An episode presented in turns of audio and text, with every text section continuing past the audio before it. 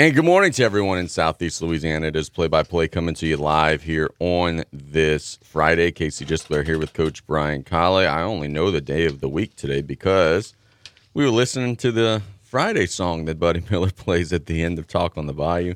We've got a fun show coming your way. Our usual Friday stuff. We've got Chandler Guidroz coming on in the next segment at 1145.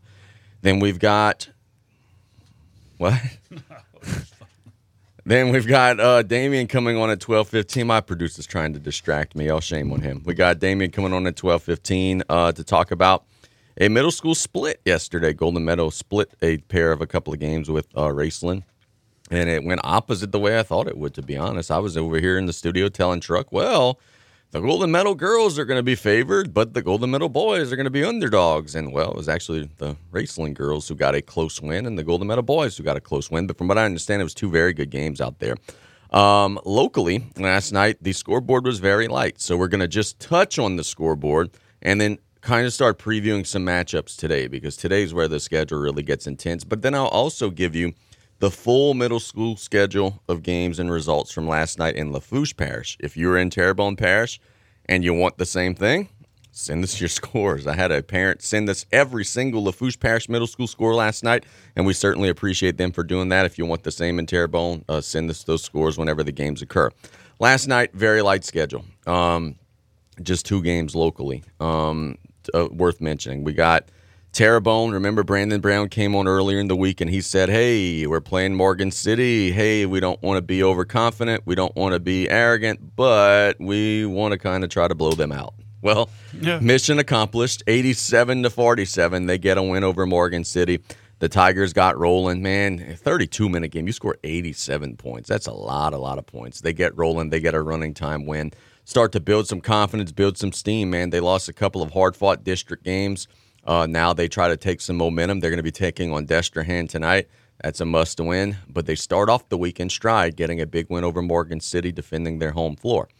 A game that you were at last night. You got the South Lafourche girls getting a 49 to 26 win over Terrebonne.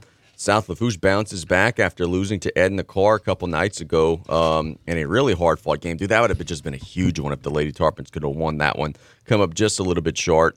Um, but they get their mojo back. The one two punch of Ellie Lorraine and Nyla Lyons combined for 27 points in the blowout win. South Lafourche gets back to 500 on the season with a 49 to 26 win. You were there. I was not. What did you see, man? How did the uh, how did the game go down for the Lady Tarpons? Well, well, first I was talking to Jack Repstock before the game, and he was telling me the game against Edna Karr, the Tarpons were up the oh, entire oh, game. See, well, we got the the situation wrong. We were told that they had to rally back, but okay, so they they lost the lead. Yeah, they were up. I mean, I think I maybe start the fourth quarter, something like they might have been up four, five, six points. Yeah, that's that's opposite and, from the report that we had gotten, but I certainly yeah, trust Jack. Yeah, they, they, were up. But look, last night, kind of a complete game for our Lady Tarpons. Uh, Nyla Lyons did what Nyla Lyons does. She got the ball in the post and was very aggressive going to the basket. Uh, a couple of times on defense, and I spoke to Coach Jenkins after the game about this, where Nyla kind of just put her hand straight up and picked up I think two fouls sometimes, maybe even 3 mm-hmm. uh, kind of unfortunate. It could have gone either way. They could have let it go, but they called the foul, which and it was a well officiated game. Um, uh, Lorraine, Ellie, Lorraine, Daly from uh, top the key, three pointers. She yeah. made some. Uh, VG came in, made some threes. They got they shot the ball well from the outside, and uh, just a complete game, I think, for the Lady Tarpons, and uh, they just rolled to the victory. Now, now you told me off the air. You said, "Hey, look, man, you know, hey, South Lafourche won and did everything they needed to do." But you said you were also kind of impressed with Terrebonne and said, "Hey, man, like if this is a young team, like I could kind of see it a little bit." Coach Barrios in year one, they're struggling, but they are very young. And boy, Houma Junior High's got a great middle school team. I don't know what they're getting out of that middle school team because people talk, and a lot of little birdies are telling me that not a lot of those kids are going to go to the public school system. But if they could get some of that and mix it with the youthful core that they got, you came away impressed with Coach Barrios and, and her young team and their effort last night. Yes, I mean, she called a timeout one time and drew up a set play. and They ran it to perfection. Did not make the shot, but they executed the play the way it was designed to be run. And uh, Brett Crosby mentioned this several times during the broadcast about the uh, Lady Tigers just play so hard the entire game. They play hard, and you can see some of them are young. They're not as comfortable with the basketball, but uh, if they stay at it, Casey, I think this can be a, a team that's going to be much improved next year. And if they can get some help from those girls from Houma Junior High, they're they're going to be better. Just I think the buy-in is going to be there because they've seen some success. Uh, just it, it's going to take a little bit time, but uh, I, w- I was impressed with, with Terrebonne. Just their effort, their entire game, uh, they just don't quit. There we go. So tonight, well, you know what? Before we get to tonight's games, let's go to the middle school scoreboard from yesterday, round one of parish play. Like this is different than how it used to be. Back in the day, like you didn't play as many of these non-parish games. You played some tournament games and, and whatever it may be. Um, but now it's a situation where you play like almost a full schedule before you officially dive into your parish games. And round one of the parish games were last night. And on the girls' side, you had LCO go on the road and get a 46 to 15 win over Sixth Ward. So that's a good win for um, Coach Shields there. You have Lockport defend their home floor, their newly refurbished hardwood home floor. Beautiful setup there. They get a 42 to 10 win over ED White. Raceland gets a 35 to 32 win over Golden Meadow. And ooh, Thibodaux Middle School, they lost to Bayou Blue last year. They were not happy about losing to Bayou Blue last year. They didn't lose to Bayou Blue this year. They went 43 to 3 in girls oh, basketball oh, action last night. On the boys' side, LCO gets a 42 to 20 win over Sixth Ward. Congratulations to Coach Pokey and his guys getting a big win. It was Lockport getting a 35 to 24 win over ED White. Good job, Co- uh, Coach Caroline Loop, your first parish victory. Damien and the crew. Golden Meadow gets a 43 to 36 win over Raceland. I was talking to Damien after that game. He said, "Hey man, that's as good as our guys have played all year." They get to 1 0 with a big win over Raceland, and Thibodaux Middle gets a 39 to 24 win over Coach Sanders and the Bayou Blue team. So, we get the full list of middle school results and I want to thank Ms. Harriet uh, Savan. She's committed to sending us the full slate of middle school results for the rest of the season. So on the Lafourche Parish side, we're covered. We're going to be able to get those to you all, and uh, we look forward to following that as the year goes down. Yep, that's nice to have. So we can uh, when we start, we broadcast, and now probably I think one game a week or two, boy and girl, uh, double headers that we're going to be broadcasting. So that's going to be nice to have, so we can follow uh, these teams along as we go along. Yeah, no doubt. Uh, look, tonight got some big ones. Uh, we got some district doubleheaders, and, and we got some interesting things happening. Um, Central Lafourche will be home against East St. John, boy girl doubleheader. You've seen Central Lafourche several times. You saw East St. John Tuesday.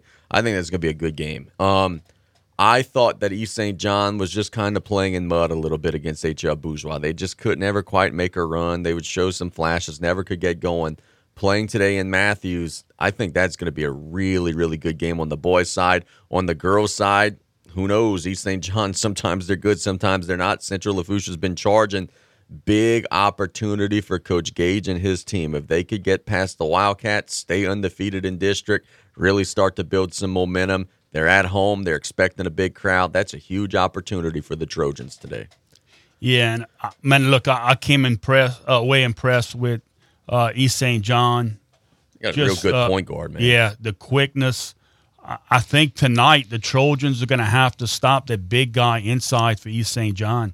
Uh, they, they gave Bourgeois fits inside, and uh, they're going to have to have a very good game on the inside. And that leads me to tell you that Griffin is going to have to stay out of foul trouble. Yep, yep, yep, yep. And he, but he's got to defend early. You can't just jump out the way and not play defense so you don't foul. It, it's going to be critical that if uh, the inside game tonight, if he's saying John pounds it on the inside, the Trojans are going to have to have an answer. Yeah, very well said. Uh, Destrehan tonight hosting Terrebonne for a doubleheader. On the boys' side, I don't expect drama there. I think Terrebonne's going to handle him pretty good. The girls' game should be uh, probably favored for Destrehan there. So we're expecting um, a fun night out there in Norco. Now, uh, we've got HL Bourgeois who will be hosting Thibodaux on the girls' side. That's a huge game. Coach um, Coach Anderson, we had him on yesterday. his team's starting to play really well. Thibodaux has been reeling a little bit since losing Taylor Thomas to injury.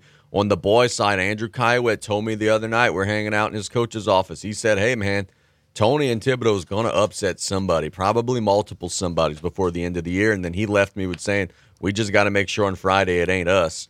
Thibodaux plays hard defensively. They're not going to let Bourgeois just run up and down the floor. They're going to play tough. If they could score enough, don't be surprised if that's a closer game than what some people expect, even though it's a road game for the Tigers. Yes. And honestly, I wouldn't consider it much of an upset because uh, Thibodaux is a very good basketball team. And if they their half court defense is tremendous. If they can stop Bourgeois' transition game tonight and, and guard them in the half court, and if Thibodaux can make some shots, this is gonna could be a very very close game. Now, on the other hand, if Bourgeois gets out running like they do, scoring in transition, Look out. hit some threes, yeah, it can get away from Thibodaux. But uh, I expect this one to be a closer game than people may think. So I'm actually just learning this, and Richard Jones is the guy who sent me the text message letting me know we actually have a double header tonight. Um, not for our radio purposes, but heck, I'm going to go early and, and for filming purposes. Before South Lafourche plays home Houma Christian, on the boys' side at seven, Ellender is playing a road varsity game with the Houma Christian girls at six. So we've got Ellender and Houma Christian at six, South Lafourche and Houma Christian at seven fifteen ish. So we got a doubleheader out there. Ellender and Houma Christian playing a non-district game. It's a red hot Houma Christian team. They're four and one coming in. Big opportunity for them tonight. So, no South Lafourche JV game I, I tonight. wouldn't expect. No, I think it's going to be Ellender Houma Christian six, South Lafourche home Houma Christian after the girls game. wow. Okay. Yep, will be a little different, but we'll get a chance to see multiple schools. Lutcher hosting Morgan City tonight for the girls. Uh, South Terrebonne and Central Catholic uh, has been canceled for the girls. Vanderbilt traveling to take on White Castle in a girls basketball matchup. Let's see if Synac's playing anybody today. Yep, they're hosting St. James in a district game, district opener for them. Patterson and Berwick in a district game. These are all girls basketball. I'm going to check, make sure, or, or check and see if these are double headers in just a second. Nope. Central Catholic is taking on. Oh, never mind. That got canceled again. They were supposed to play South Terrebonne. Covenant Christian is hosting Highland Baptist. Those are all girls' games. The boys, I told you, 5A. Um, one thing of note, Hahnville's hosting North Shore. They've got the district by, so they'll be hosting North Shore. But we told you all the other matchups. 4A, uh, let's see. We've got Lutcher traveling to take on St. Charles Catholic. That'll be a fun one. Um, you got South Lafourche and Houma Christian, which you'll be able to hear right here. South Terrebonne traveling to take on Central Catholic of Morgan City. The boys' game apparently is not canceled. Um, Vanderbilt and Catholic. Well, that's a bummer. Vanderbilt and Catholic of New Iberia were scheduled for time. It got canceled. Man, I would love to know the the reason for that. Because boy, that could have been a really good PowerPoint game for both teams. Berwick will be hosting Port Barre for the boys tonight. Donaldsonville traveling to take on De La Salle. Ed White traveling to take on Fontainebleau. The, again, these are all boys basketball games tonight. Uh, 2A, Houma Christian and South Lafourche. We talked about that a second ago, which you'll be able to hear right here on KLEB. And then in single, a Covenant Christian Academy playing a district home game against Highland Baptist. So we wish nothing but the best of luck. Boy, tomorrow we're going to have a boatload of scores. We got just about everybody playing tonight. Yeah, and let's not forget Grand Isle. They back in action Oh, tonight. yeah, I did miss that. Yeah, taking on uh, Glencoe Charter for the boys. Are the girls playing too? Let's see. Pulled it up here. The girls are not in action, but uh, good luck to the Grand Isle boys, man, at home. Hopefully they get a win over VB Glencoe Charter. Yeah, they're getting back from the storm, and uh, they haven't played uh, a lot of games, but they uh, they're starting to play a few. Yeah, I'm glad that you mentioned that because I didn't. I, I overlooked that on, on my schedule of games. Look, let's catch a break. When we get back, we're going to go to Chandler Guidroz. The Tarpons are inching closer to the start of their preseason practices. I'm curious to ask Chandler um, about the freezing weather that's going to be coming up. Does that hinder the growth of the grass and anything like that? We'll talk about that. In So that's what we're doing in here, getting ready for the, the cold. It's about 30 degrees in here. I don't think it's Getting cold. You're, you're freezing. I think it's actually a nice, uh, very comfortable here in the studio today. I'm gonna I'm gonna rant about the weather at 12 o'clock. By the way, it's play by play. We've got Chandler coming up out of this break. We'll be right back on KLEB. Celebrating 75 years in business, Danos has been setting the standard for generations. Become a part of something bigger and join the team. We're currently hiring for drivers, warehousemen, riggers, crane operators, and forklift operators to work out of Port Fourchon. So apply now at danos.com or call 1 833 GO DANOS. Great jobs, great people. That's Danos. Water safety tips from Riley Johns Blue Boot Foundation. 1. Always designate a water watcher when children are in and around water. 2. Wear your life jacket when on a boat or near open water. 3. Remove toys from swimming pools when not in use. 4. Empty all blow up pools and buckets of water when not in use, as children can drown in as little as 2 inches of water. 5. Check the water first if a child goes missing. 6. Stay off and away from the rock jetties. And number 7. Swimming lessons can reduce drownings by 88%. Learn to swim. 3T Oil Change is an efficient, quick loop service that offers oil changes for gas and diesel engines, brake tags, tire sales and services, engine and cabin air filters, bulb replacement, and wiper blades with the convenience of a drive through. No appointment necessary. 3T Oil Change on Main Street in Cutoff. Call 798 7401. Proud supporter of South Lafourche Sports. 3T Oil Change says, Go Tarpons!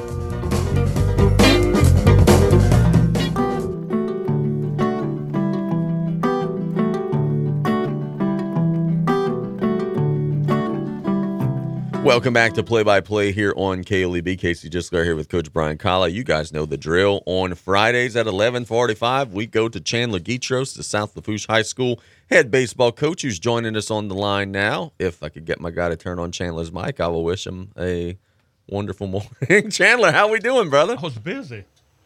Hey, doing great, man. Actually, on the road today, we uh, we here outside the Rock and Bowl in Lafayette for the Louisiana Baseball Coaches Association Clinic. Uh, really, one of my favorite weekends of the year. Uh, ready to talk some baseball, talk with all our uh, fellow coaches in the state, and uh, looking forward to a great weekend. Awesome, man. No, that does sound like a lot of fun. Let me ask you this right out of the gate. You know, we know in football there wasn't really any rule tweaks, but in basketball there was a significant rule t- uh, tweak where we changed the bonus rules. It's now five fouls and everything's double bonus. In baseball this upcoming season, is there anything that's going to look a little different than it has in years past?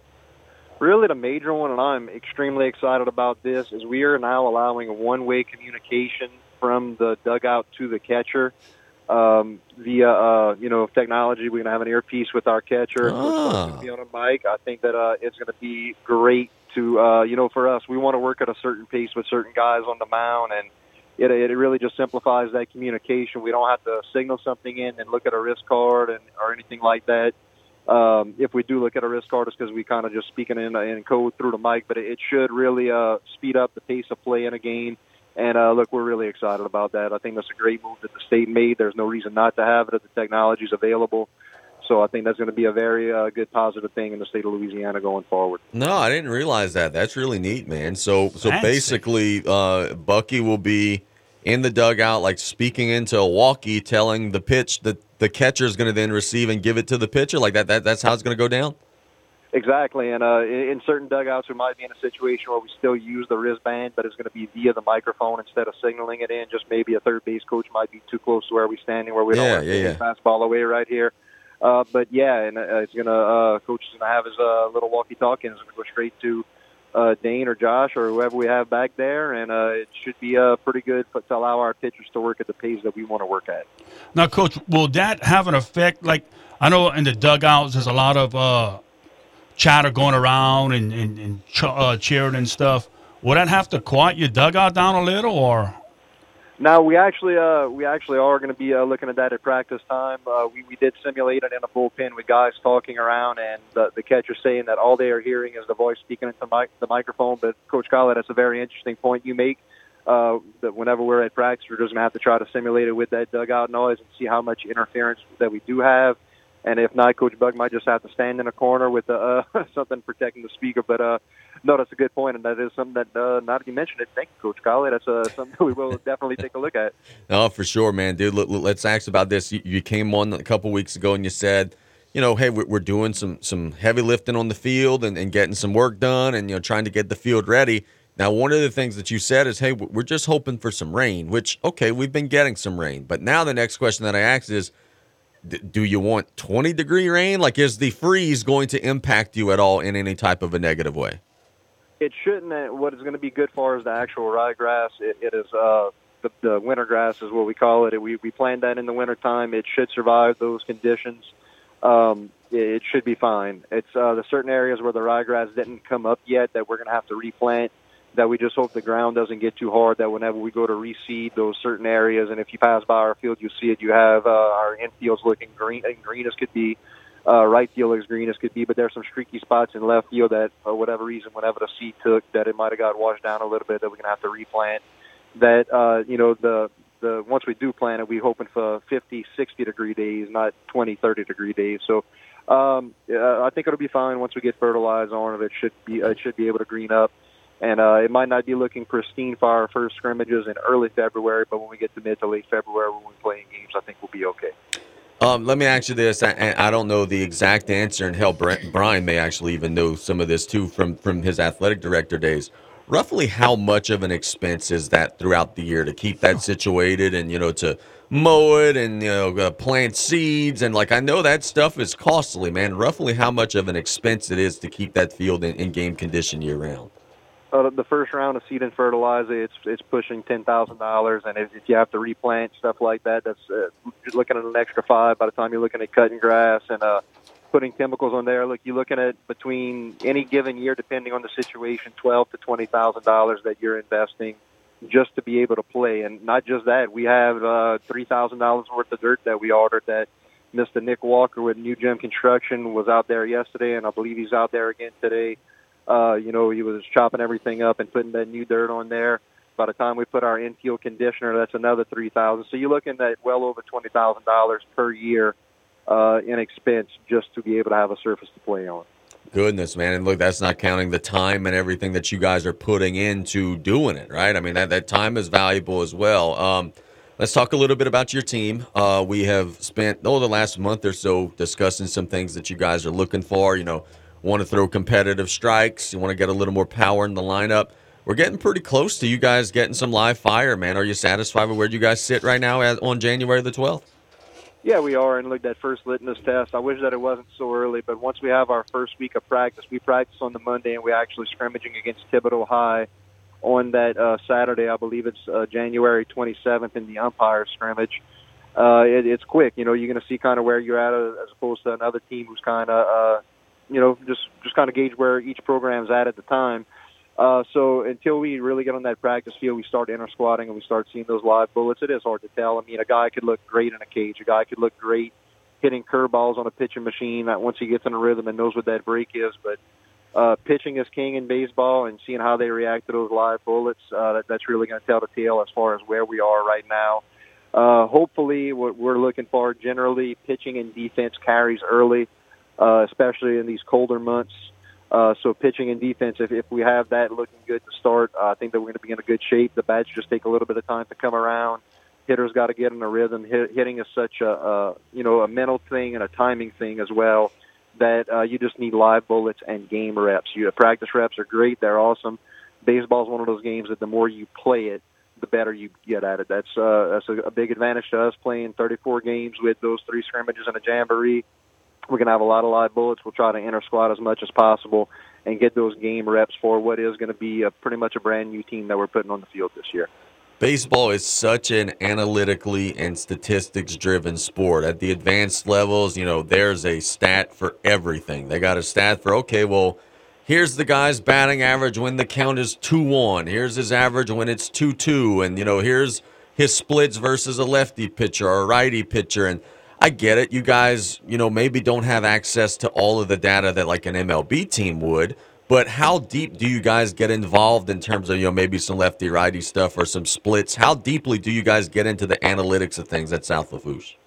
Well, we're actually uh, you know using this uh, this kind of evaluation period instead of getting a super amount of reps right now. We're doing a lot of classroom time, and we've taken uh, 30 to 45 minutes a day all week this week just to present some of that stuff to them uh, just kind of percentages in the game of baseball, where we have been, uh, what kind of goals we want to set. Like a big one for us is going to be uh, scoring seven runs a game. We, uh, I believe, in the last three years, it's well over a 94% clip that we score seven runs, we win the game.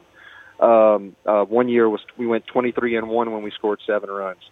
On the flip side of that, you looking at what are you doing in those other games? Like we might have went four and 13 when we didn't score seven runs. How do you flip that? And a big thing that we're looking at is fielding percentage um, the amount of errors you commit in a game. We uh, we looked at one stat: the games that we lost that we didn't score seven runs, we averaged over two errors every game. To where if we just flip that back to two errors a game or below, you win those, and you find a way to win the three to one, the the two to one game, uh, which is something that uh, you know at times we, you know, most teams in, in those tight games. This should be 50-50. The games you win, games you lose. But the teams that win state championships and compete at that level, find ways to win those games. So that's kind of the stuff that we're breaking down for our kids right now, making sure we understand what goals we want to set and uh, chart everything. We've done a great job uh, defining things on the mound and setting goals on the mound. We want to carry that over to every aspect of everything that we do. And that way our guys know what our standard is. We know when we have victory, what goals that we hit. Whenever we lose a game, okay, let's go back and look did we hit our standards. So uh, we're looking to do a much better job in communicating in all aspects of the game of baseball for our kids and uh, giving them that well-rounded experience going into and out of games. Good stuff, man. Look, before we let you go, uh, I know you follow everything happening in the world of sports and, and you're very well informed. If you, as a varsity head baseball coach, were ever in a situation where uh, you're telling your starting pitcher, all right, it's a 2 2 pitch, I want a fastball, and he says, "Yeah, all right, I got you," and then just like throws a curveball, does something completely opposite. How would you feel? You know where I'm going with this. Dennis Allen, man, he said take a knee. The players just said no to hell with you. We're not doing that. Uh, as a, as a coach in your dugout, how would you handle situations like that? If you said, "All right, don't steal," and the kid stole, all right, you said swing away and the kid bunted, like how would you feel about guys just blatantly not doing what they're instructed to do? Oh, in the pitching aspect of it, I guarantee you, and I bet I hope that our catcher calls time, goes to the mound, and gets in that guy's face because that catcher probably just got hit uh, somewhere where it hurts. right. Didn't know what pitch was coming. Uh, but no, what uh, the Dennis Allen situation, uh, even at our level, that kid should, if it would be at the high school level, that, that should be a cut automatically. If if uh, you want your locker room and your team to respect you, either your word means something or it doesn't. Uh, and as a head coach, you got to be able to have that control of your locker room. That that stuff cannot happen, and for it to happen at the professional level is an absolute joke.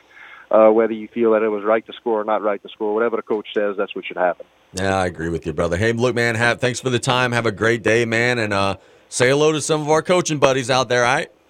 Will do. Y'all have a good one, guys. Yep, there's Coach Chandler Guidroz doing a good job as always. They're going to go and uh, learn some things uh, over out in the Lafayette area dude, that uh, that situation where they're going to have the PitchCom, that's pretty neat. Uh, they'll be so for those not familiar, uh, Bucky's going to have like a walkie-talkie. The catcher is going to have like an earpiece, almost like an AirPod in his ear under the mask. And you know, if Bucky says, "Oh, four, five, six, three," and the catcher's going to look at the card and see what four, five, six, three is, sends that into the pitcher. I think it's going to speed things up. But here's the thing that I would caution Chandler and Bucky and everybody else around the state we do this in the pros, we do this in college. Sometimes those machines break. Sometimes the batteries die. So, so you better learn a second system too, and don't just put all of your eggs in the electronics. Yeah, no doubt. And I think I have to work out some kinks and stuff. And I'm wondering if it, it shuts off at a certain time.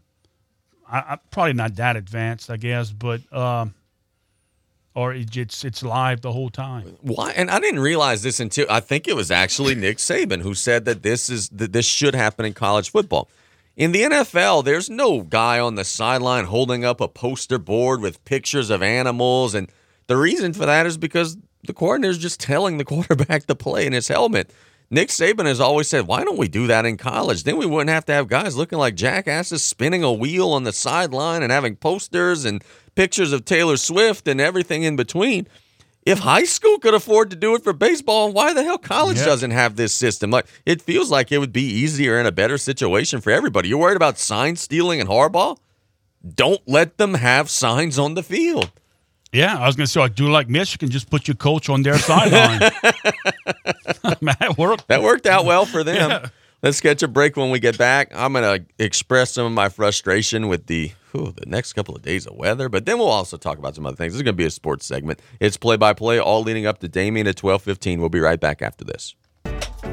Absolute Fitness wants to welcome our community to come back and check us out. You'll discover an amazing environment and a friendly and welcoming staff at Absolute Fitness. We have a 12,000 square foot facility with all new top of the line equipment, new saunas, an amazing smoothie bar, personal trainers, and much, much more. Absolute Fitness offers many types of very competitive memberships, along with a dual membership with our proud partner, CrossFit Brackish. Absolute Fitness at 17092 West Main Street, Galliano. Water safety tips from Riley Johns Blue Boot Foundation. 1. Always designate a water watcher when children are in and around water. 2. Wear your life jacket when on a boat or near open water. 3. Remove toys from swimming pools when not in use. 4. Empty all blow up pools and buckets of water when not in use, as children can drown in as little as 2 inches of water. 5. Check the water first if a child goes missing. 6. Stay off and away from the rock jetties. And number 7. Swimming lessons can reduce drownings by 88%. Learn to swim. While inventory is growing, prices are dropping at Golden Motors. Come to Golden Motors and check out the new 2023 Chevrolet Silverado with all new technology and improved great fuel economy. Whether you're looking to tow your boat or camper, or if it's just you for your daily commute, the comfort and towing capability is there for you. Check out the new 2023 Chevy Silverado at Golden Motors, 15101 Highway 3235 and Cutoff, the back road, 325 1000. Chevy, find new roads. Price is priority. Welcome to No Wake Outfitters, located in Metairie, just east of Causeway Boulevard. Your one-stop fly shop, kayak, and sportsman outfitters. You can check out our new kayak demos and our new pool and sea casting demonstrations. We have a new selection of functional and comfortable apparel from your favorite brands for the cooler weather. And our dedicated staff is here and ready to provide you with the knowledge to make an informed purchase. Come on in to check out some of our exclusive brands, such as Rugged Road, Turtle Box, Orvis, NuCanoe, Old Town, and oh yeah, NuCanoe 2022 kayaks are now 20% off. Wake Outfitters, 1926 Airline Drive in Metairie.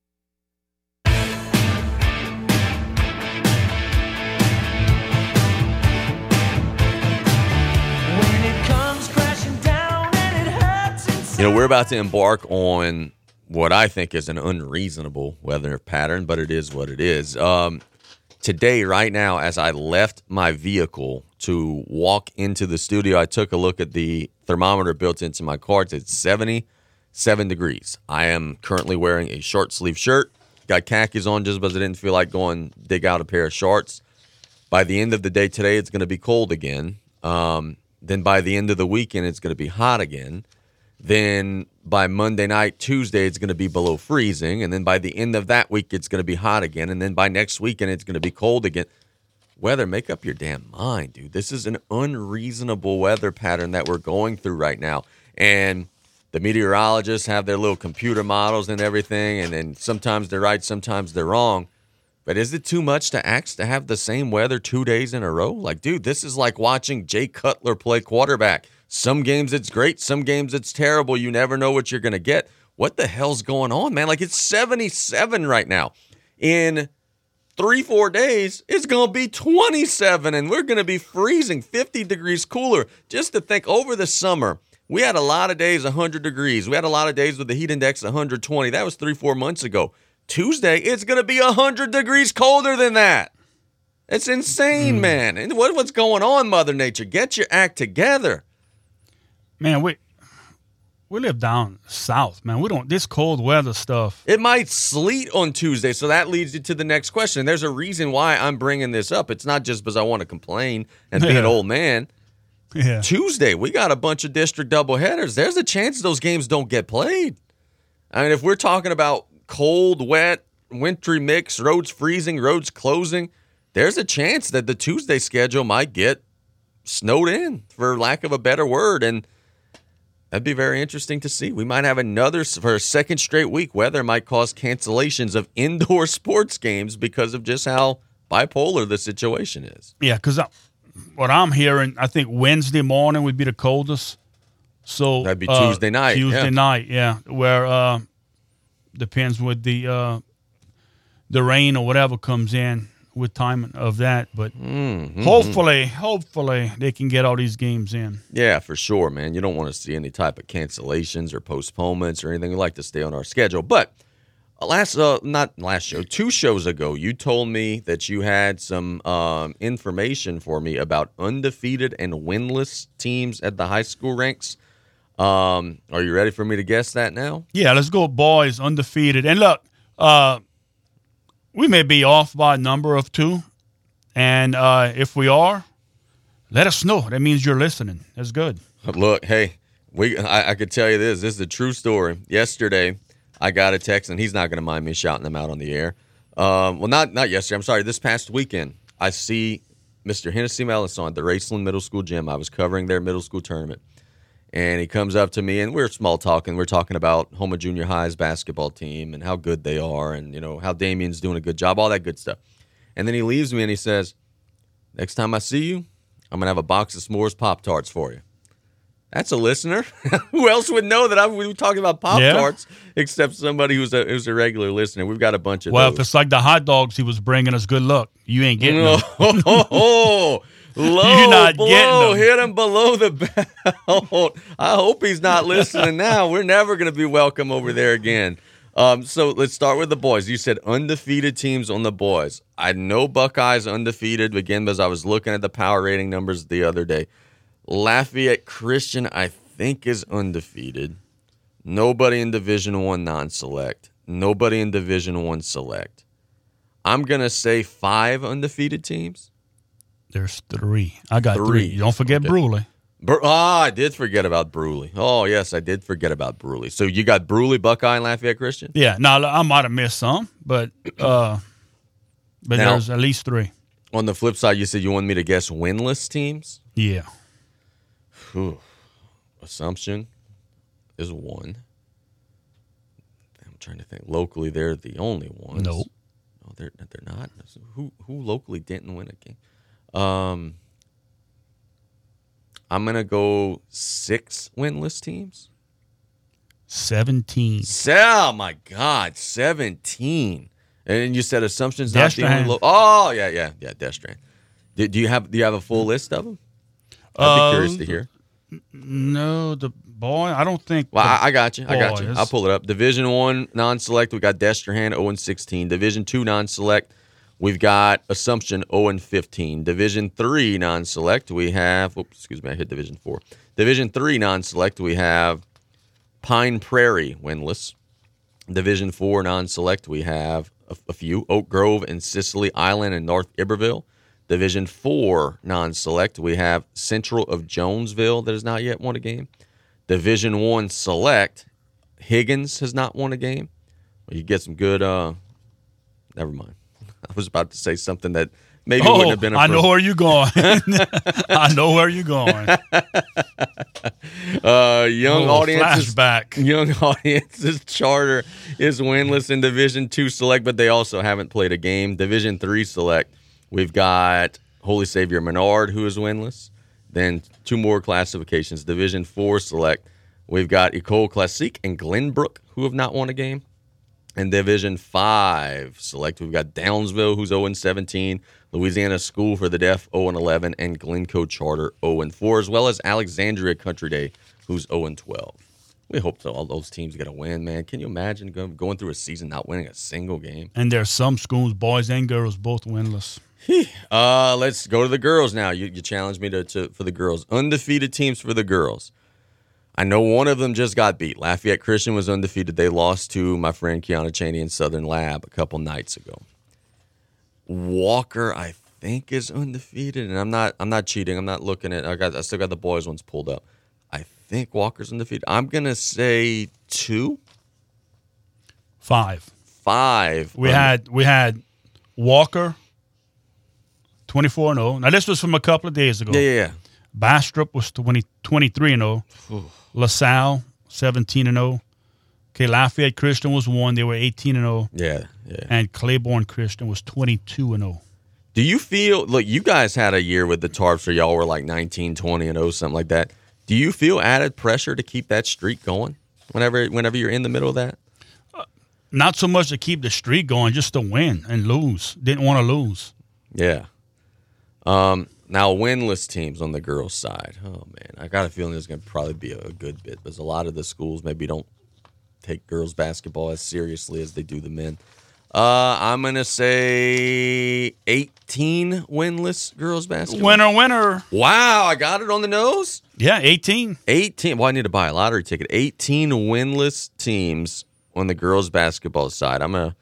I got some Bogalusa, Rayville, Independence, DeQuincy, Haynesville, Sicily Island, Block, Donaldsonville's one. I don't know West if you didn't say Jeff, them. David Thibodaux, Livingston Collegiate, Collegiate of Baton Rouge, Green Oaks, MLK.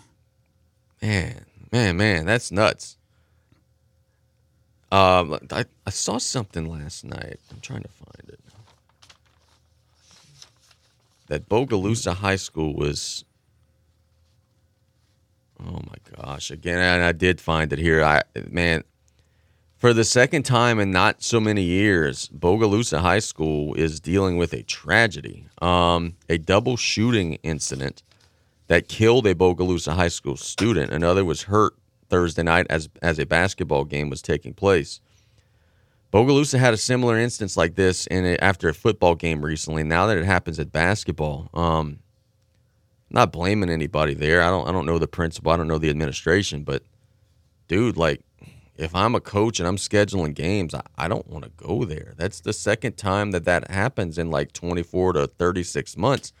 A kid gets killed while a basketball game is going on. Like that's that's ridiculous. Man. That's absolutely ridiculous. And, and we we went there. We went there to Bogalusa for a boy girl doubleheader. I remember it like it was yesterday.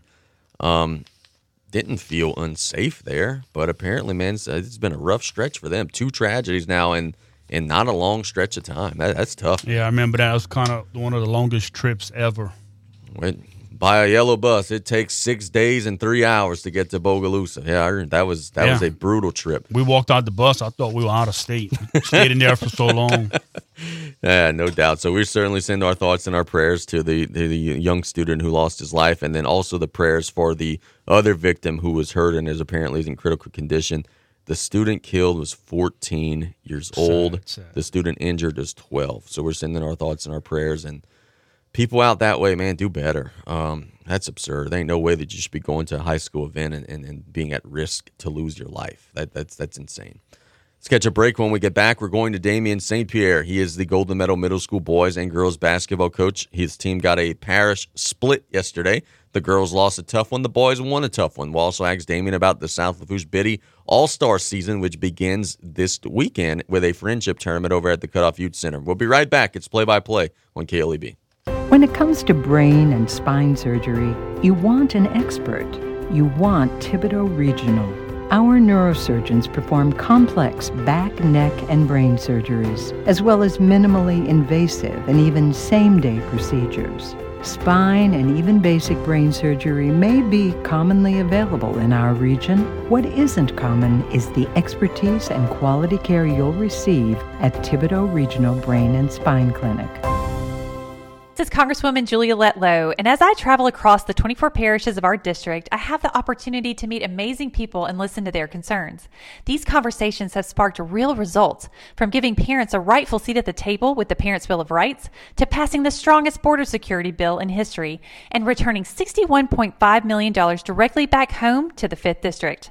It's an honor to be able to serve you in Congress, and if we can assist you, visit letlow.house.gov, paid for with the official funds of the Office of Julia Letlow. Southland Dodge Chrysler Jeep Ram Fiat and Houma wants you to join them for the Start of Something New sales event. Tis the season to get a great deal on a Ram or new commercial truck, van, car, or SUV. Southland Dodge has the perfect vehicle for your business or personal use. It's a grand new year, so get a great deal on your new dream car, SUV, or truck today at Southland Dodge Chrysler Jeep Ram Fiat, 6161 West Park Avenue in Houma. Here for you yesterday, today, and tomorrow.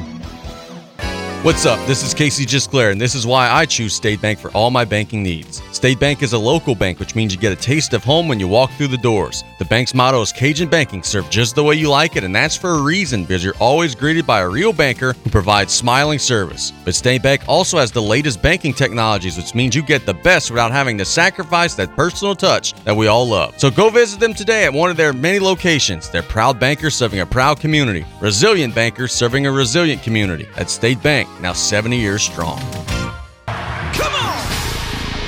Yeah! If you want it all back, jump to your feet right now! Welcome back to Play by Play. It is Friday and it is 12:15, so we make a trip out to Golden Meadow Middle School and we have coach Damien St. Pierre on the line. D, good afternoon, buddy. How are we doing? Hey Casey, I'm doing well. Sitting uh, currently sitting in my office in Gray Louisiana this afternoon, representing Danos on the clock. There we go. Sounds like a winner, brother. Uh, happy to chat with you today. Look, we were talking earlier in the show. Um, two really good ball games for your team to open up Parish yesterday on the road. The girls lose a hard fought, very competitive three point game. Then your boys pulled away late, made some plays in the fourth quarter, and get a big win. So you got one team who lost a close one, one team that won a close one. Talk about the way your teams did yesterday. So um, I know I came here last week talking about how I, felt like we turned the corner, and last night was the first time we really got to showcase it. I guess it took us a couple games to to realize that hey, look, we're not the same team that we begin with. You know, both sides. Uh, girls were shorthanded. We're dealing with the flu just like everybody else is. We were down two of our main players that normally rotate in, so we had some uh, some big minutes from some girls that don't normally get some, some playing time. One, one of them was my kid.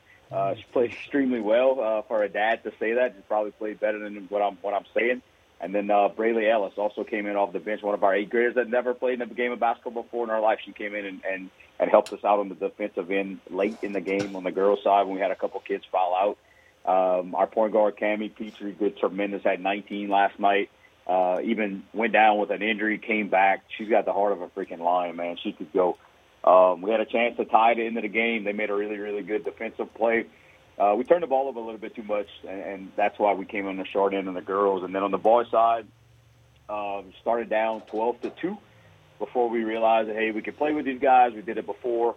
Um, we ended the sec the first half really, really strong. Uh, Raceland came out at the beginning of the third and had like a maybe a five, six, seven point run, and we were able to battle back, coming down again from nine. Uh, we had a really, really strong third quarter. I think we had 18 points in that quarter. Uh, changed up the defense a little bit, went to some pressure packages, and uh, man, we scored a lot on inbounds. I thought we did a really good job there executing. Uh, got a couple guys playing a couple different positions. We're trying to move some some guys around to put them in the right spots and uh, executed late. They went uh, they changed up their half court defense. We went to a couple set plays and we got some really really good looks. And I think it was a little frustrating. And then at the end, we took care of the ball. We held on. We were able to hold on to the lead for uh, for our first Parish win of the season in a really really awesome environment in Raceland. No, that's good stuff, man. Look, the next thing I wanted to ask you about is I got the, the little schedule of events sent to me. Loosely opening up the All Star season this week over at the Cutoff Youth Center. You guys are going to be uh, intermingling with our friends over at Central Lafourche Biddy, playing a series of games, just about every age group covered. Be a nice little friendship tournament to see what the teams have to work on. I'm sure you guys are super excited about hosting our friends at Central Lafourche this weekend. Absolutely. So that's a that's a thing that I remember whenever I, I mean, and you were with me when we first started coaching. Uh, that friendship tournament was something you always look forward to because you got to go see what your team was going to do in a in an environment that wasn't too too crazy and um, it, kind of a test and tune type of weekend. And uh, you know, we got with uh, with, Central. I got to give the credit to man, Mr. Joby Cantrell. He reached he reached out to me and said, "Man, why don't we do this?" I said, "I have no reason not to." So reached out to those those folks in Central, and we were able to put a, a slate of games together for Sunday. Just about every group um, represented in there, boys, girls on both sides. We're going to kick off at 8:30 on Sunday morning at the Cutoff Youth Center, and then I think our last game is going to be scheduled for about 5:30. Uh, get all those groups ready. They start the, the real the real deal season, real deal season um, the following weekend, and, and just it'll be a great opportunity to get everybody in the gym again. We've, we've been out for a couple weeks now, and uh, just to show what you got and test your, test your team out and for, for the for the real games. Oh, for sure. Very well said. Look, Brian and I have been talking throughout the course of the week at our puzzlement at the fact that like not only is Dennis Allen going to be back in New Orleans, like they really never even considered letting him go, and then yesterday on NOLA.com there was a story published, I believe, by Jeff Duncan that said half of the locker room was checked out. Um, they did an audit of the players' uh, Microsoft Surface tablets. 20, 30% of the team never even turned them on. Um, you got players parking in handicap spots, which is causing issues for the general public and employees who work in the building who are having to walk further to get into the building than the trained and professional athletes are. You got have the locker room with think, doesn't think Dennis Allen is holding Derek Carr accountable. We've got the players in the locker room deciding, hey, we're not taking a knee. We're going score again. We're not listening to you, coach. Um, all of this, look, they, they hired Dennis Allen under the premise of we're going to still have that Sean Payton culture and that Sean Payton locker room. That Sean Payton culture is long gone. Damien, why in the hell is he still employed in New Orleans? Because Casey, they scored 40 plus points in the last game of the season. That's, that's why we're still here. You got to, when you're one of my, my second favorite radio broadcasters says, What have you done for me lately? Um, you know, no, obviously I'm just joking about that. Um, I, I, I have no idea. Um, the man, again, we will hammer this point home as we do every week. The man, uh, and I say the man, I'm not talking about Becky Lynch, we're talking about Dennis Allen here. Um, he's, he's a proven loser, and he's a proven coach that doesn't have his stuff together, doesn't have his ducks in a row, can't hire quality assistant, um, which trickle down to the players not trusting you. And the ultimate sign of disrespect and a, and a loss of a team is a coach issuing out duties and them and, and the players not executing. Now, do I disagree with what happened? Nah, man, Jameis Winston could probably run for mayor of New Orleans and win right now. I think uh, he's the leader of that locker room, which is crazy. He's kind of that old era Saint, and and which is the the winning era, the the winning the winning side. You got Dennis Allen Saints that that haven't you know haven't really done much of anything. Uh, with all the quality coaches that are being fired, we seem to be, and I say we, I'm talking about the Saints, seem to be consist seem to be okay with being a consistent average or below average team. Uh, and in, in the NFL, you're getting paid no matter what. The fans still buying season tickets, and until you make some sort of ruckus that we don't, that the the, the state of Louisiana and, and the surrounding areas don't want Dennis Allen as your head guy, he's going to continue to be there because it's almost like a safe. It's almost safe. You're not going to lose a ton of. You're not going. You're going to be 500 or a little bit below. So you're not going to be one in 16 or one in 15, um, and you're going to have an outside shot to make the playoffs, especially with the state of the NFC South right now. If you you got an opportunity every every season, even with a, a one of the easiest schedules in NFL history, I know that's going to turn around next year, and, and everything I, that I just said may flip. Uh, we may have that two or three win season, but until you until you take out the big dog and start rebuilding, it, it, it's not going to happen. Uh, it's nuts, man. Look, we had some earth shaking coaching news a couple days ago with Nick Saban retiring from Alabama. They are in the process of trying to find a replacement, but they're losing some of their guys. Norvell at Florida State announced a contract extension today. Sarkisian announced today he ain't going anywhere. He's staying at Texas. Uh, they're maybe looking at DeBoer of Washington. Coach Callais thinks Lane Kiffin is a sleeper, and that's part of the reason why it's so quiet. I'll tell you this, dude. Um, Nick Saban is the best. Whether we like him, whether we don't like him, he's the best to ever do it. And then the second thing to that is, I don't know that I would want to replace him over there because, man, look, you take a job anywhere else in the country and you go eight and four in your first year, you're going to always have the excuse of, well, I was installing, we were building, we were putting things in place. Whoever Nick's successor is, if they go eight and four, nine and three, they might not get a second year. Uh, what are your thoughts as the goat goes out and then Alabama now trying to scramble to find a new head coach? Couple things on that, Casey. Yeah, you, you, you hit the nail on the head. You may not have liked him, but you had to respect him. You had to respect his accomplishments. You had to respect what he does and what he's what he's done for the game of college football that we all love. Um, I think he made a comment. I was reading something or listening to something earlier this week that he wanted to stay around the program. I think that's a hamper. Uh, you got first off, you have huge shoes to fill, and second, he's going to stay around to kind of watch over what's going on. He said he kind of wanted to maybe not necessarily be involved, but stick around the program. That's tough. Um, and you know, I, I think the game and the NIL and the transfer portal has caught up to him. I think that's why he's getting out. I think that's pretty obvious. I think Alabama's been playing pay, paying players for years, and now everybody else is caught up and can do it legally. So I think that that may have that may have uh, knocked him down a little bit. But then you got all right. So you want to? He's going to be around the program, and then you got guys like Sark. You got guys like uh, like the Oregon coach uh, Dan Lanning. You got guys like that, and even even Norvell at Florida State that they have all that money and they have all the same exact um, facilities and everything else that Alabama has, and you don't have those shoes to fill because whoever is there, if you're not winning 11 to 13 games a year and, and in the top four or top 12 in the playoffs you're going to be seen as a disappointment.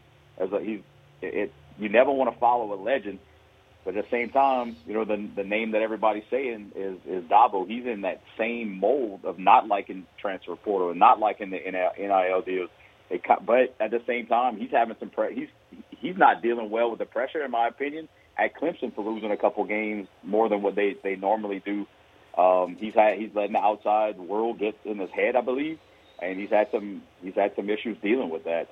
So I just it's going to be tough. Um, but if he's going to stick around that program, that's going to make that even even more difficult. Now you got a Saban fanboy and Lane Kiffin sitting there. That would probably be the the perfect fit there because he's doing a he's doing a great job at Ole Miss where not many people have, have been successful. Very interesting stuff. Look, let, us talk some boxing here for a second. Our guy Victor Hernandez, the Golden Meadow native, um, has a fight scheduled for February the 16th out in Myrtle Beach, South Carolina on actually a pay per view show. Uh, he's going to be taking on Jose Edgardo Garcia for the vacated North American Boxing Association USA Featherweight Championship. Um, Garcia is 13 6 and 3, but has lost several fights in a row coming in. This feels like uh, Christy Martin, um, Victor's representation, is trying to set him up to get another win against a guy with a pretty solid record. Uh, what are your thoughts, man? Is, is Victor stepping up in class a little bit and trying to stay undefeated? I think his last fight is probably going to be tougher than that, just because of the experience and the folks that that uh, that Ira Terry has been in with. Uh, you're looking at at Garcia right now. You know he, he's been in with a few folks. He's got a couple. He's got a couple fights that he's gone the distance with some undefeated folks and lost some close decisions.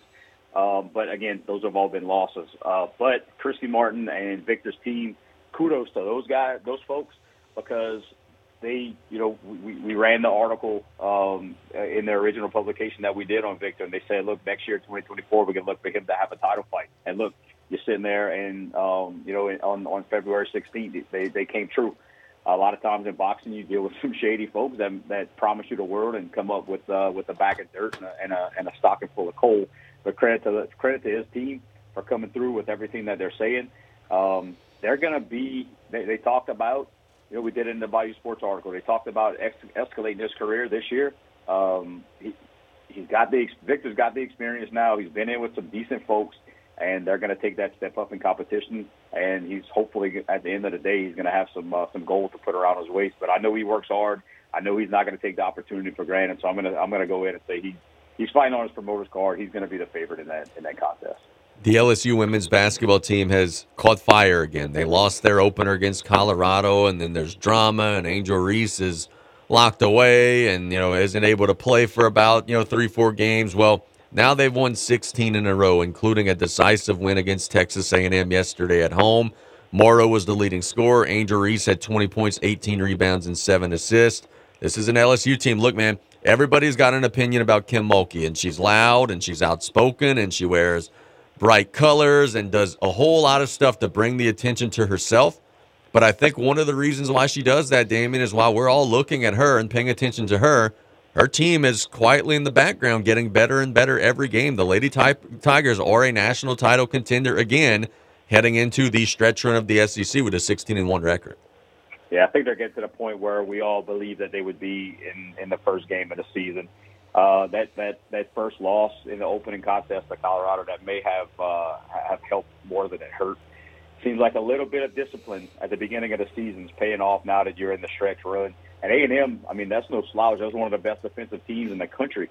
Uh, that they put up what 80, I think it was 87 points last night. Yep. A 17 point victory. Um, so yeah, they're they're definitely heading the right direction. Definitely where they where we thought they would be originally. And that all started with, hey, we're not dealing with this. We're not dealing with this. And here's how we're going to deal with this if it continues. Uh, and it resulted in some suspensions. It resulted in some some girls being not no longer with the team. Um, and I think it created a lot of buy-in, which is crazy to have to create buy-in after coming off of a national championship season. But with uh, managing, having to manage all those egos and all that talent, you got to start somewhere. She did a tremendous job of, of handling all that adversity at the beginning of the season, and now she's there. I think everybody's focused on basketball, and we're going to see the team that that that, that we that we deserve as fans to see. For sure, man. Look, Matt McMahon's team quietly 2 0 in SEC play. Now, I don't think that they're going to be the national contender that the women are, but I feel bad for Matt McMahon, man. I think he really got a raw deal. Like, he built his entire team in the offseason around Jalen Cook. And then randomly, the NCAA just decides, all right, Jalen Cook, you're ineligible. And then he takes it to court and wins, and now he's back out there. This is a group that I think could make some noise, man. They got another opportunity this weekend. If they could get to 3 0 in SEC, we're going to have to start focusing on the men a little bit. I know it's all women right now, but McMahon's crew has opened up conference play, playing pretty well.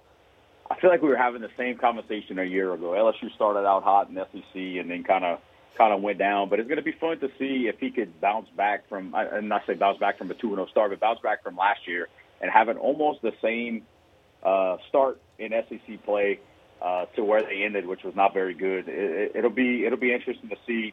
You know, again, dealing with adversity. How do you deal with it? Do you do you sit there and feel sorry for yourself, or you come back stronger and and try to do something? So, um, man, I'm just not sold on him at all. Um, and, and he may have gotten the raw deal, but at the same time, I just I don't like the the, the, the effort that we're that we're playing with at times, and we're winning games, but at the same time, man, I just I, the vibe's not there that usually a winning culture produces.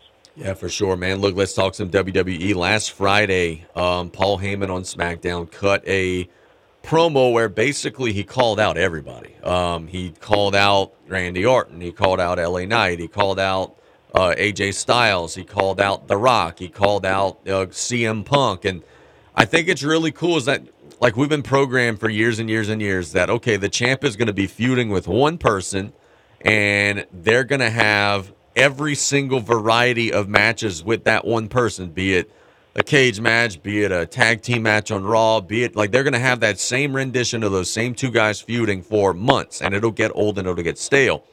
Right now, Roman Reigns is the champion. He's feuding with like six or seven different contenders.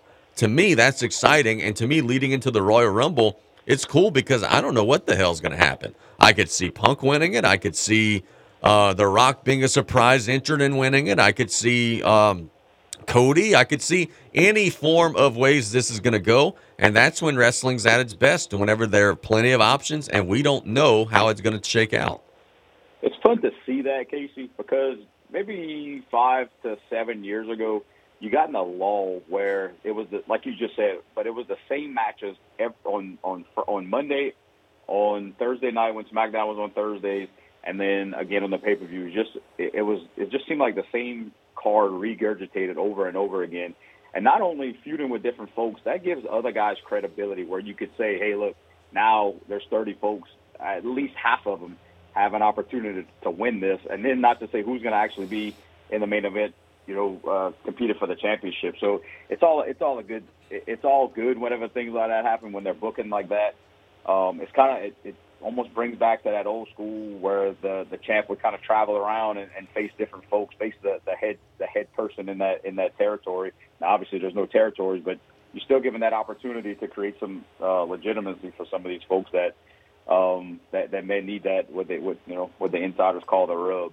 Um, it, it only leads to good things because then you could kind of cascade down with those folks going against each other, and the match means even more because those folks are are, are being considered in that main event area. Six NFL playoff matchups this weekend. Uh, Saturday we got the Browns and the Texans, and uh, at three thirty. Then at night we've got the Dolphins and the Chiefs on Peacock. Sunday we've got a triple header: the Steelers and the Bills at noon, the Cowboys and the Packers at three thirty, and the Rams and the Lions at seven. Then we got a Monday night game as well, seven fifteen between the Phillies and the Bucs. I've been asking everybody this week if I told you right now, Damien, I'm going to only give you three hours and 30 minutes of free time all weekend, which knowing your schedule, you might actually have less than that. But if I give you three hours and 30 minutes of free time, what's the one game that is can't miss for you this weekend? Okay, so I can tell you anytime in the season I get a chance to watch the Dolphins, I'm watching the Dolphins play. There's something going on. The defense is there. The offense is coming up with some quirky stuff, or they're completely shut down, and you get to see some other talented teams roll uh, roll over them. Um, I'm, a, I'm a big McDaniel mark from from the the middle of his first year. I think he's bringing some some new wrinkles into the game, and I, I enjoy watching them play. Uh, but it's going to be a good weekend. Uh, I think you and I kind of texted back and forth in our group. I'm not a big NFL fan, but I feel myself over the last three weeks. Once those records start getting built and the games start meaning stuff, I, I tune in a, a lot more. Uh, so uh, a lot more heavily invested um, in that monopoly money as well. Whenever you're watching those games, and um, I'm, I'm anxious to see the Dolphins, the Dolphins and the Chiefs. I know they they they, they lost to the Bills and they they kind of got out of, of, of what could have been a, a, an easier slate. but I do think that they're going to compete, and I, I think that's going to be a good a good game down in Arrowhead. I have Peacock, and I think that you do too, because I think you you watch some WWE, uh, you know, premium live events. But man, look, I, I'm with you. I think the Dolphins and the Chiefs is going to be a great game. But I do think it sucks that like the average Joe schmo who doesn't even know what Peacock is just won't be able to see it. I that scares me, bro. The future of that crap scares me because we're looking at a situation where if this is successful, then we're going to see playoff games on ESPN Plus. We're going to see playoff games on Paramount Plus. We're going to see a situation where games that you we used to get for free are going to be pay per view. I don't like that, man. I think that that sucks, bro. Uh, what, what are your thoughts as the NFL is testing this out? Hopefully it fails, but I think it's actually where the future's headed. Man, you're gonna get me on a government uh, tirade right here. So a few years ago, there was a, a piece of legislation passed, and I kind of read into it, and people were, were were jumping off the cliff saying, "Man, this is gonna lead to something crazy." But it's all coming to fruition right now, and they were like, well, "Every channel is gonna have their own app, and they're gonna be able to dictate what's on, what they're doing," and, and that's exactly what's going on. Every single channel is gonna have their own app. You're gonna have to go and kind of navigate towards whatever you want to watch and, and own 50 different apps to watch 50 different things going on on television. But look, I pay for it. I don't I don't like it, but I'm going to continue to pay for it, and, and so they're not going to go anywhere with it because uh, you know I'm I consider myself a very much average Joe that's going to go with with, with that with the the majority when it comes to that type of stuff, and it, it as long as people support it, it's not there. Um, and I heard you and Turtle talking about it on Wednesday about yeah, look, Amazon Prime, nobody really cares about the games being on Thursday, but there's a reason that they started there. They wanted to see the viewership, they wanted to see how it goes, and they're going to end up moving games there as well. It's all about the mighty dollar, and whatever whoever's paying Roger Goodell the most money, that's that's that's what's going to happen, and that's where they're going to go. But I, I don't I don't care for it. I don't like having to to go through 15 different things to find different games. I'm I'm one of these guys that you know I've set up a mul- multiple TVs on Saturday and Sunday to watch multiple games it's just it's getting tougher and tougher to, to be able to watch now with all this AI stuff and the predictions on Thursday night football and the route running and it's almost like watching a video game. That stuff, if, if that's what the, the game evolves to, I'm I'm all about that because I, I enjoy watching that uh, that specific channel on, on Thursday night. It's pretty much the only reason that I tune in to Thursday night football. But um, I don't like the I don't like where this is headed at all. Yeah, but look, before we let you go, man, uh, tell us where the Lions are going to be next week as you guys continue your Paris journey. Cool, man. Uh, so we have seven games coming up over the next two days uh, in the, uh, the the Rose tournament. We start off tonight, um, and they switched our schedule. So the girls are going to play Thibodaux, um, I believe, at six. Or the boys play the boys are going to play CCA at six, and the girls play at eight. And tomorrow morning we got a slate with Raceland, um, Lockport and LaRose to close out at five and six. The girls, boys, and the girls and boys playing each other, Golden and, and LaRose to, in the tournament, which I think is great.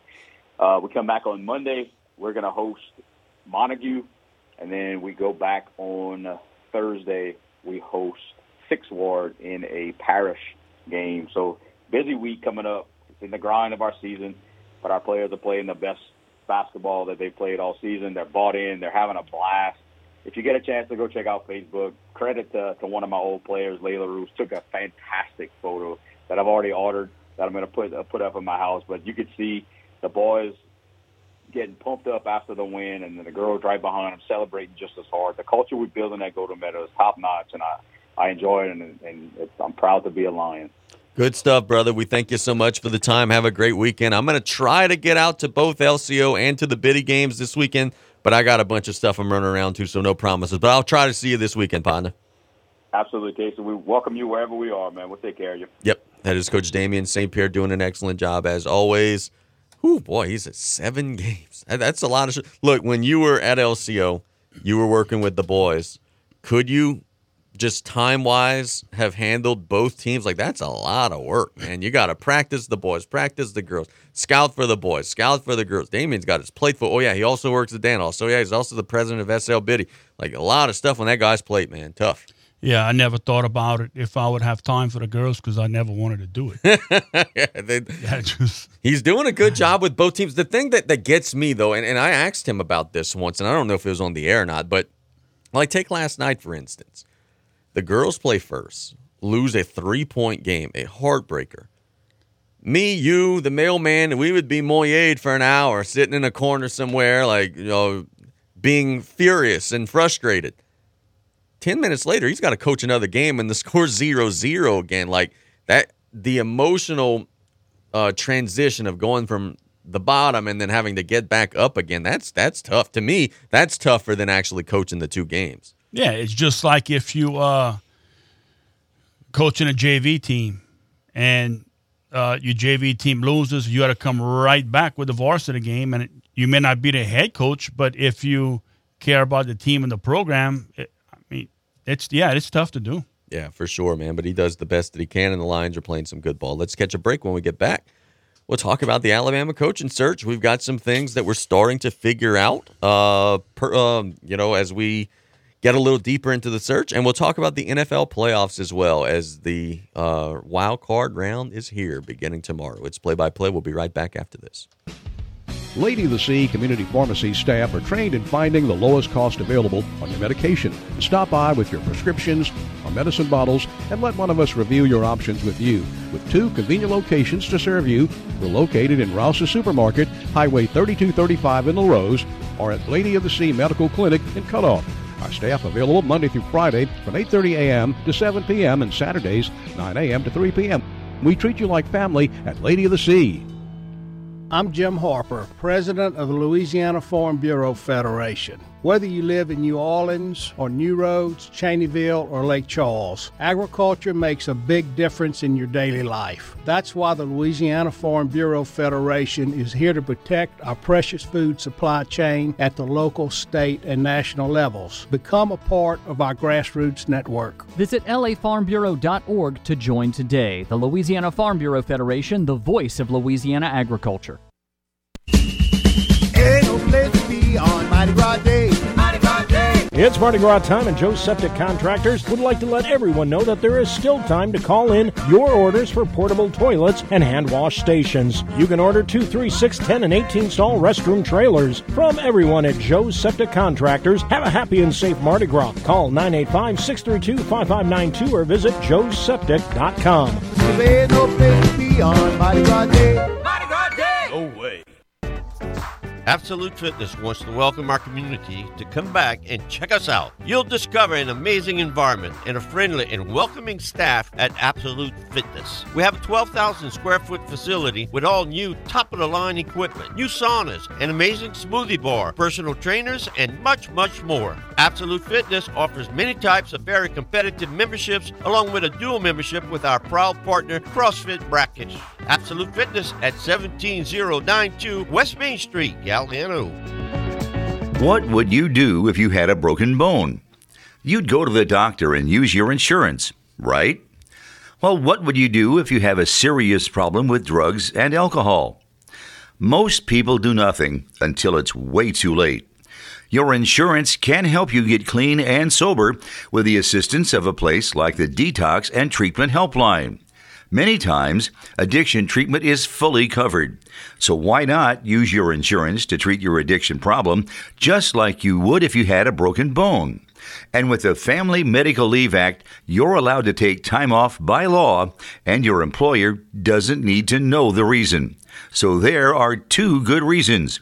You've got insurance you can use for your addiction problem, and with the Family Medical Leave Act, it's completely confidential.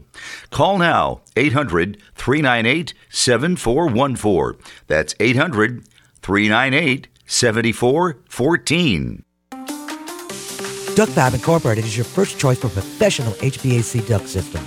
From project concept, design, drafting, to production and installation, Duct Fab prides itself in serving all of your HVAC system needs, from residential, commercial, municipalities, and industrial marine and land-based facilities. Duct Fab is there to serve Gulf Coast and River region with its locations in Houma and Hazlehurst, Mississippi. Duct Fab, 352 Equity Boulevard, Houma, Louisiana, 985-876-3400. Duct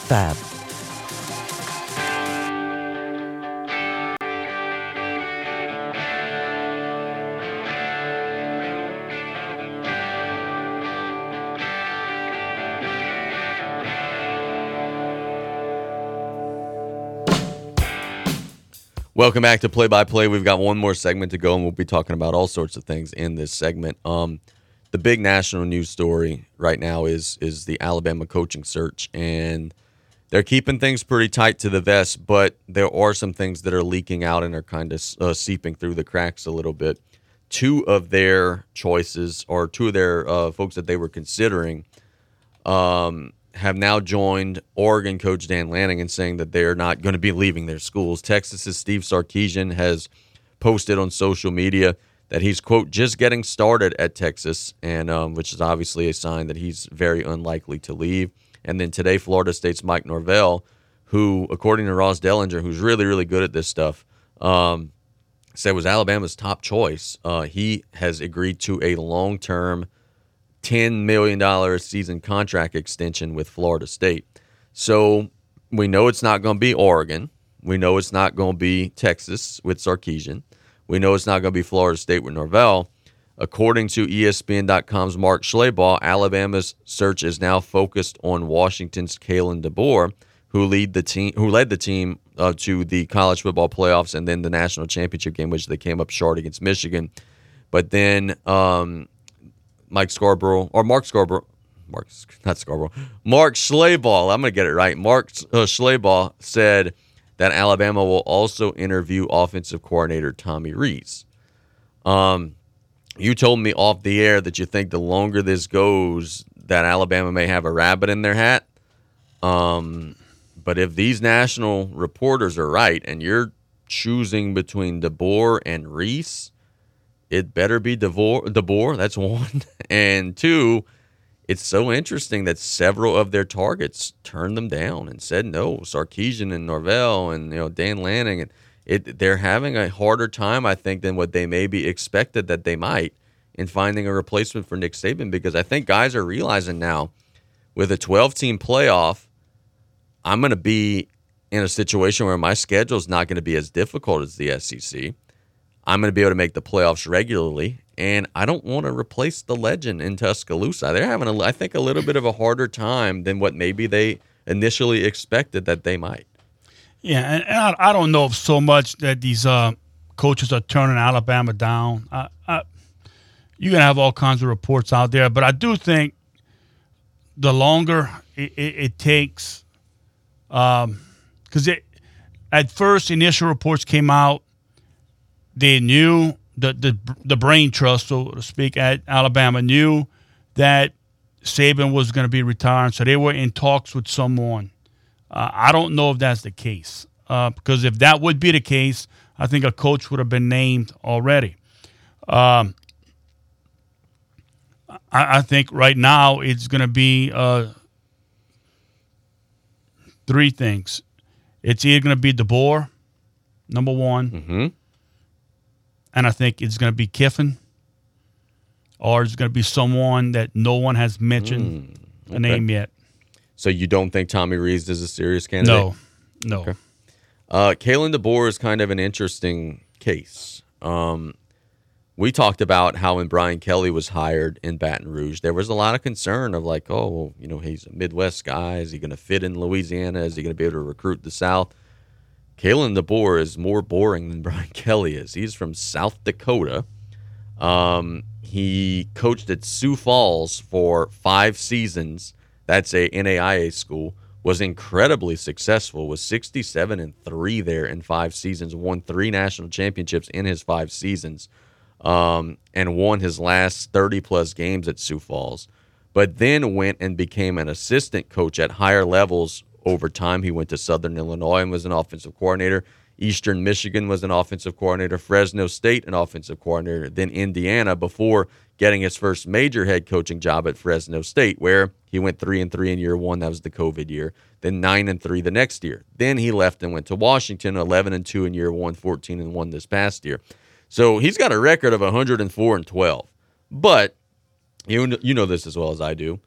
The pressure at Alabama is far more steep than the pressure at Sioux Falls, Fresno State, and Washington. Can a South Dakota guy who's maybe not the most charismatic, maybe isn't the best talker, can a South Dakota guy win over recruits in the South? It would be very interesting to see. It would be a unique fit, but apparently it's the guy that's the front runner for them right now. it's like almost you, want to have an Alabama guy in there. Uh, Saban laid the the print. He put the plan down. How he did it at LSU, uh, went to Alabama, did it at Alabama. I'm kind of thinking back with the Saints when Peyton left. What did the Saints want to do? Keep Sean Payton's vibe and hire one of his buddies. Didn't work out. Right? Look, I could I could Kid- do you well- one better when they hired Joe Brady's buddies. How did that work yeah, out? Yep. So is Alabama okay? Uh, we can get an Alabama guy, like probably Kiffin or whoever, or the offensive coordinator, and try to continue like the Saints were trying to do with Peyton to with Saban, or let someone come in, put their own spin on things, and see what they can do. I I don't know. I mean, it's uh, and I honestly, I really think the more, the longer it goes, I think Kiffin's going to be. If DeBoer was the guy, what are they waiting for? Yeah. I, I When just Washington won't be able to pay what Alabama can. I mean, uh, some of these other guys, Norvell and Sarkeesian and uh, Lanning, they were using this to get raises, and, and they did it successfully. Washington can't pay what Alabama. no, no. DeBoer had.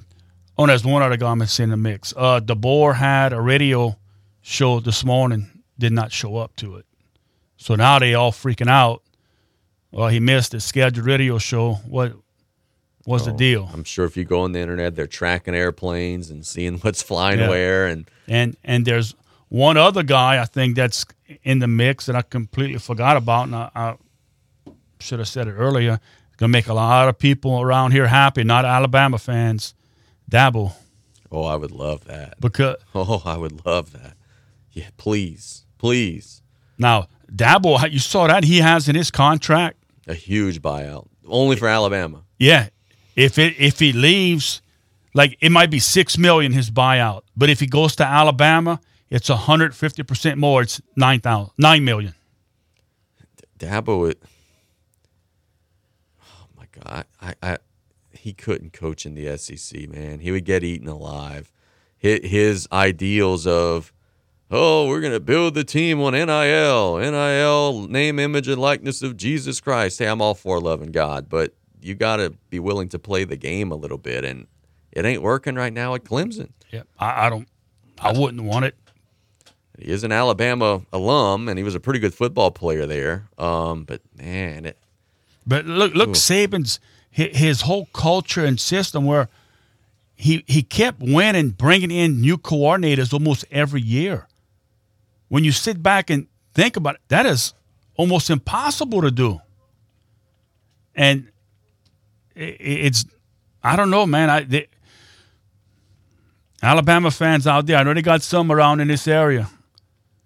Uh, coach is not named by this afternoon. worry time. Yeah, I either worry or it's going to be a big splash. I saw this the other day, and it just speaks to what you were saying on with the with the coaches. Alabama's 2015 staff. Look at this: Nick Saban, the head coach, Lane Kiffin, the offensive coordinator, Kirby Smart, the defensive coordinator, offensive line coach Mario Cristobal, who's now at Miami, wide receivers coach Billy Napier, now at Florida, defensive backs coach Mel Tucker was at Michigan State, had some success, got suspended. Um, graduate assistant Dan Lanning, now at Oregon, was considered by Alabama. Defensive line coach Bo Davis, who's now at LSU, is considered the best defensive line coach in the country. Scott Cochran, strength and conditioning coach, now the Georgia special teams coordinator, one of the best in the country. Like, my God, that is the best college coaching staff of all time. And in every year, as you said, he'd have to replace these guys. And I think that that, amongst anything else, is just kind of wore him out. So the board gets the, let's see if he gets the job, I think his first thing should meet with every assistant coach and say, okay, what y'all did on Mondays, on Tuesdays, and we're not changing a darn thing. y'all just keep running it. Did, did okay? Damien said that he thinks that Nick being in the athletic department still is going to maybe be a hindrance. Would you feel pressure if you were a new coach coming in, knowing that three doors down is the best coach of all time, who's watching from his ivory tower everything you're doing? Oh man, uh, I think it can work in their favor. Uh, it, I, I mean, you're gonna. I wouldn't think look over his shoulder because he's not coming back. Yeah. Uh, he's there to only help. I mean, so I think it could work out, but I can understand where, yeah, Yeah, it's fourth and two. Uh, what's Nick going to say if we go for this and don't get it? Um, just something to think about. Um, you said you had some interesting SEC scheduling stuff you wanted to share. What we got? yeah. Um, the schedules, okay, they, they all came out Mm-hmm. and they uh, ranked in the as SEC schools the uh, hardest schedules to the easiest schedules. Who's got the hardest schedule? And you tell me, who do you think in the SEC has the hardest schedule? And it, you're gonna, Florida. yeah, It, it is Florida. Florida. Yeah, I, dude. I mean, I'm just thinking. Okay, but I know you got to play Florida State non-conference. I think they're playing Miami this year too. You play Georgia every year. Yeah, that, their their opponents are hundred and two and forty four. So for Napier trying brutal. to fight for his job, he's coming in with the hardest schedule. I see it here listed. They play Miami, they play Texas A&M, at Mississippi State, at Tennessee, Georgia neutral site, at Texas, LSU, Ole Miss, Florida State. My God, that's that's brutal. That's absolutely brutal. That could be part of the reason why they didn't let go of Napier because they didn't want to have a first year coach having to go through that. That's that's then brutal. Figure the second hardest schedule, Vanderbilt. Pavita Vanderbilt. Yep. Get beat up. Then it's Oklahoma. Then Alabama I say, I say Alabama's got some tough ones too here. I got it pulled up. They got uh, at Wisconsin, non-conference. That's a game they should win, but it won't be easy. You're playing Georgia.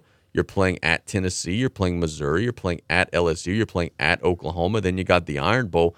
There's not too No. many easy ones there. That's going to be a brutal schedule for whoever the new coach is.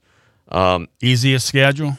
Let's see. I got the story pulled up, but but tell me while while I'm scrolling, through who's got the easiest schedule? Missouri. Damn it! I hate Missouri. And I'm never going to accept Missouri as an SEC team, even though they I had a great season Uh, last year. I'm never going to accept them as an Their SEC. their opponent's record was sixty three and eighty one. They play in the non-conference, the murderers row of Murray State, Buffalo, Boston College, and UMass. That's that's nothing. Yeah. And they play Vanderbilt at Texas A&M, home against Auburn, at Alabama, home against Oklahoma, at South Carolina, at Missis- Mississippi State, and Arkansas. Who they should have a great year, man. The only games there that I think that they could lose would be Texas A&M, Alabama, and Oklahoma. They should win the rest of those. And Georgia, we talk about, never plays anyone. They got the sixth toughest schedule. Let's pull up theirs. Let's see. The Georgia Bulldogs. They are. They play Clemson, neutral site game to start the year. God, that's a talk about a matchup of I don't know who to root for. Talk about turd versus turd, Georgia and Clemson. Then Tennessee Tech at Kentucky, at Alabama, home against Auburn, home against Mississippi State, at Texas, Florida neutral site game, at Ole Miss, home against Tennessee. Boy, that ending there, that Yeah. stretch is tough. UMass, and then Georgia Tech. So, yeah, the, Georgia's going to have to earn it this year. Uh, they do have some very tough ones on their schedule for once, for the first time ever. You're fighting Tigers. In the middle, probably. yeah, huh? about ele- eleven Yeah. out of sixteen. um, LSU. What man, I I hate the way LSU schedules. Why are you playing USC and UCLA? Why? And watch out. Why? Kiffin stays. Ole Miss at thirteen. Their opponents are eighty one and sixty five. That's why I don't think he's leaving, So- dude. Like McElroy said on SEC Network this morning that Kiffin's not even like entertaining this, and he's on social media and he's trolling everybody and putting freeze warning on his and taking a picture of himself in an airplane and like he's doing all the clown stuff that Lane Kiffin does. I don't think he's leaving. I think he's going to stay at Ole Miss, Yeah, man. I then- genuinely do. I think he's staying at Ole Miss. Then Sark coming into the SEC. They had fourteen. How, how many One of of the easiest. How many of the of the um, final twelve you think next year are going to be SEC? You think three, four, five? Oh I'm not going to actually list them. no, so I, I would. I can see four, four to five, but definitely four. Hmm That'll be interesting. I, I think the rest of the country has caught up, but if we start putting three and four and five, like the SEC is going to run roughshod through that. Um, because I think Georgia was the best team in the country this year. All right, And, just think about it. Uh, the bracket may work out. You may have to beat and two SEC teams. You know what's the It's craziest hard part to about beat this? one. And coach, I didn't even realize this until like somebody told me. In the expanded playoff, those first round games are going to be on campuses. Can you Yeah. imagine how wild a Tiger Stadium home playoff game is like that's or anywhere, the swamp or you know wherever. That's going to be some crazy. That's a huge ass people. advantage. That is yes, Huge advantage. And that's their way because everybody was saying, oh, bro, the season's not going to matter anymore. That's their way to make the season matter. You're going to have to earn a good seed and get that home playoff game. So I think it's going to be a very exciting uh, situation. Put you on the spot before we go. We got to wrap up, and we want to thank Chandler and Damien for their time here. Which home team is most likely to win this weekend? Dallas, Houston, Kansas City, Buffalo, Detroit, or Tampa? Oh, see, Dallas, Houston, Kansas City, Buffalo, Detroit, Tampa. Buffalo. I agree. Which road team is most likely to win this weekend? Green Bay, Cleveland, Miami, Pittsburgh, Cleveland. the Rams, or the Eagles? You go Cleveland. Cleveland. You think Flacco is going to get the rookie? Yep. They'll beat you. They're rolling right now. Dude, I saw the weather conditions just keep getting worse and worse. The wind chill for the Chiefs game tomorrow night is expected to be minus 30. That the Dolphins offense in minus 30, I don't think is going to work the same way that it usually does. The Bills Sunday 20 degrees and snow. Does playing a snow game maybe benefit the Steelers? They're the underdog. The Bills want to spread the field and throw the ball all over. Like, could weather have an impact? Because I'll tell you right now, my lock of the weekend, I think the Chiefs are going to beat the Dolphins. I think the Dolphins are soft. I don't think they'll be able to play in minus 30 degree weather. Um, you think that weather's going to be a big factor in these games? Yeah. man? Oh, yes. 100%. That's um that's so interesting, man. Is that you you play 17 games and then potentially whether or not a cold front passes is what's going to end up determining whether or not you move on. But we do have two games that are forecasted to have just miserable winter weather, and we'll see how those things shake out. But that's all for us today, and that's all for us this week. Tomorrow we've got the Sports Corner live from 10 to maybe 11:40ish, because I got to go to Nicholls after that. Um, but we will be live with the Sports Corner, and then also uh, tonight a reminder on KLEB, roughly seven o'clock. We've got South Lafourche taking on Houma Christian School in a non-district matchup on the road over on Valhi. Thanks for listening. It's been play by play. We've had a great week of shows. We'll be back on Monday. Love you guys. God bless y'all. Take care of yourself. Stay warm. You're listening to KLEB, 1600 AM and K274DE, 102.7 FM, Golden Meadow.